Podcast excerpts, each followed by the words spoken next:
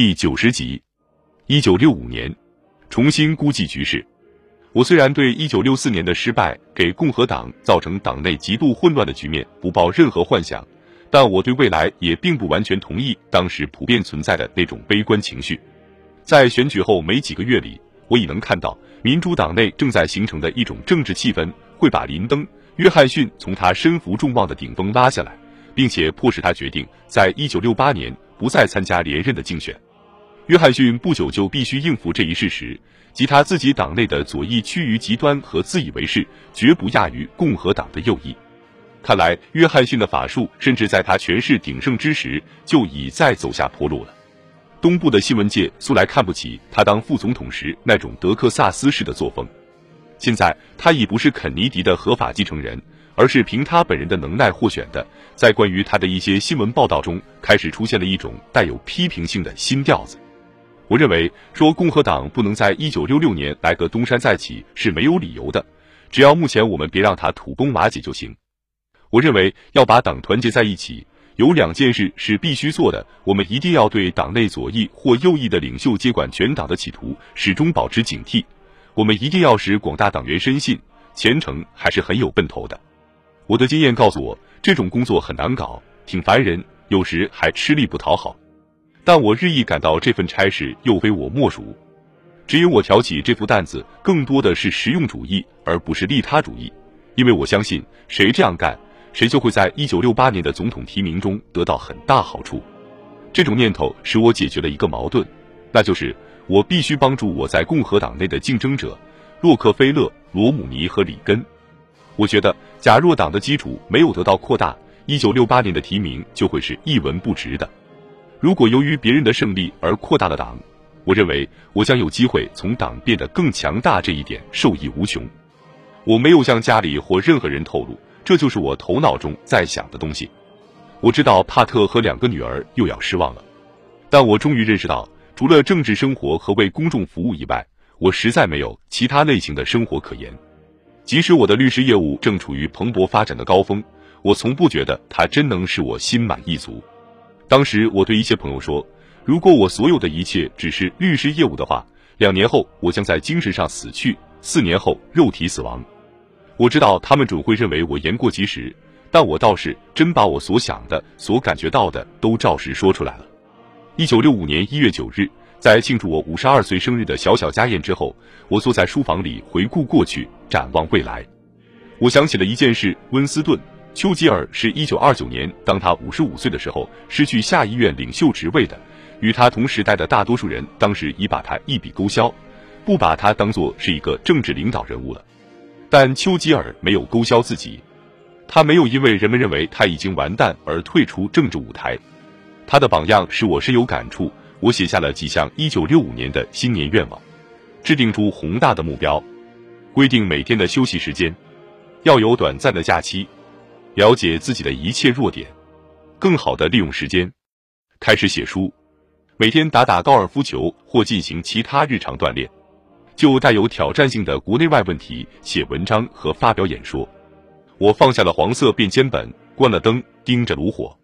七年来第一次，我不仅开始认真考虑再度竞选总统，并且考虑了我应从哪里着手，为再度竞选总统做出最后决定。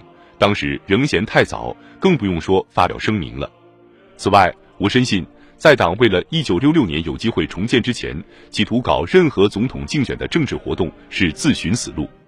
党的最高利益和我的利益在这一点上是吻合的。在组织得到恢复，使提名的人感到提名确执一事之前，我做任何承诺都是愚蠢的。但假如我有意于竞选而不开始定出计划，又不利用我在一九六四年竞选中所建立的信誉，那也是同样愚蠢的。巴黎·戈德华特是公开为这个观点出力的人。一月二十二日，共和党全国委员会在芝加哥开会时，他把我介绍为选举中工作的最卖力的人。他转向我说：“迪克，我永远不会忘记这一点。我知道你是为了共和党的利益，而不是出于任何谋私利的原因才这样干的。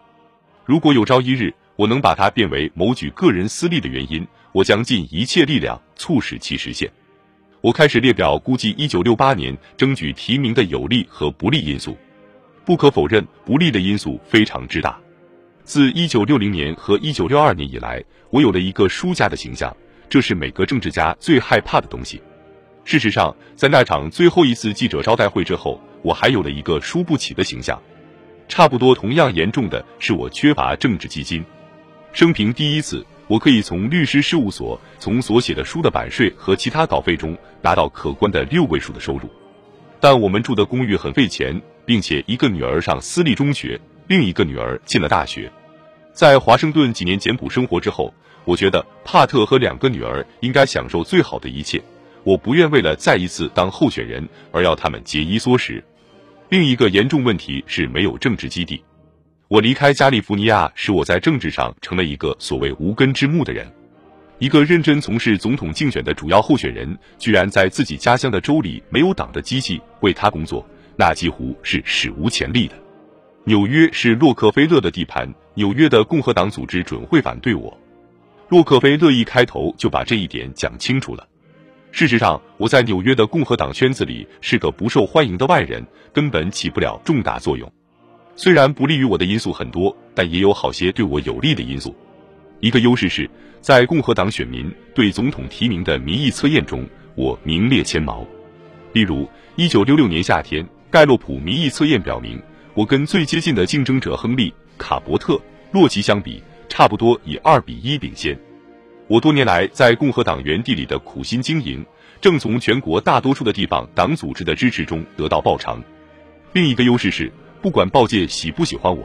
看来他们一贯把我当做未来总统候选人中最有新闻价值的人。即使我不担任任何公职，我每次举行记者招待会，听众总是挤得水泄不通。我旅行所到之处，当地的电视台总要对我的讲话和露面进行报道。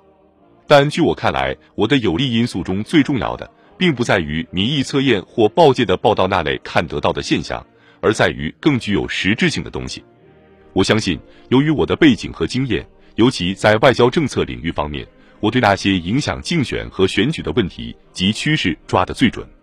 不管事实是否果真如此，我深信事情确实是这样的，而此种信念所给予我的信心本身就是一大有利条件。